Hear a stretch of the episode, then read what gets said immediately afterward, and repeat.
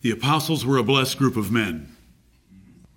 I am sorry, but not very sorry, that Jesus spoke in Proverbs and made some of his final statements obscure. He knew it, they knew it, and he told them that it would be plainer soon. I hope you understood those verses that we just covered 11 through 12 through 15, the four verses after John 16 11. They're not that difficult if you will simply grasp that the divine natures are not being covered. Right. It's what would be helpful to the apostles, and it was a body of truth that Jesus did not teach them himself, that they learned later by the Holy Spirit and learned it in 50 days. Even then, they needed encouragement from time to time.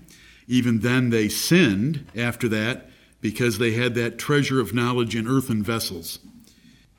The Bible uses universal statements, superlative statements, extreme statements, meaning them in a limited sense many, many times. Right. And we want to learn to understand that. I mean, to be filled with all the fullness of God, does that mean that with a good prayer meeting or two, we could all be Jehovah inside in every way, filled with all the fullness of God?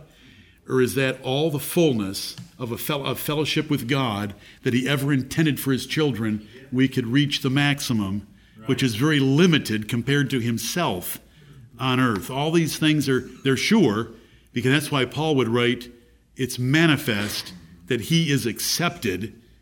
He is an exception that put all things under the feet of Jesus. I'm sorry, my mind is still very much engaged on what we covered because I want you to understand it before we proceed further.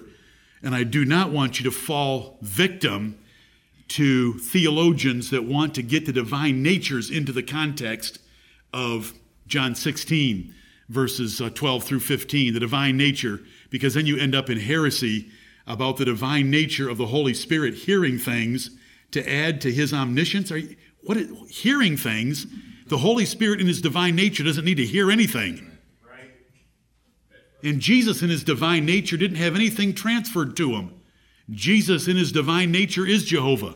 But here I go again, repeating myself, because I want you to understand. Listen, the purpose for preaching is not entertainment, the purpose for preaching is understanding. Right. And when understanding isn't achieved, then, it's, then we have not accomplished our goal.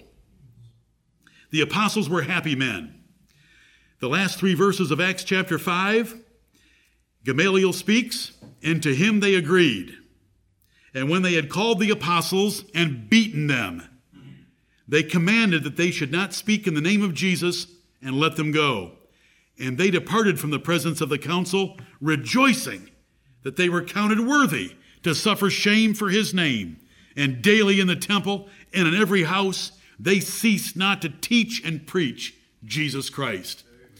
That's the apostles. Totally different, fearless, bold, did not stop preaching, even though they were just beaten for it. They went right back to preaching again because God had commanded them to preach, and so they did.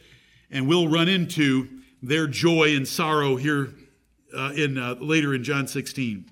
Heavenly Father, in Jesus' glorious name, we ask you to bless us in this second assembly. Let our singing, our praying, our preaching, our hearing be acceptable and pleasing in thy sight and profitable for our souls. Heavenly Father, we're going to do our best.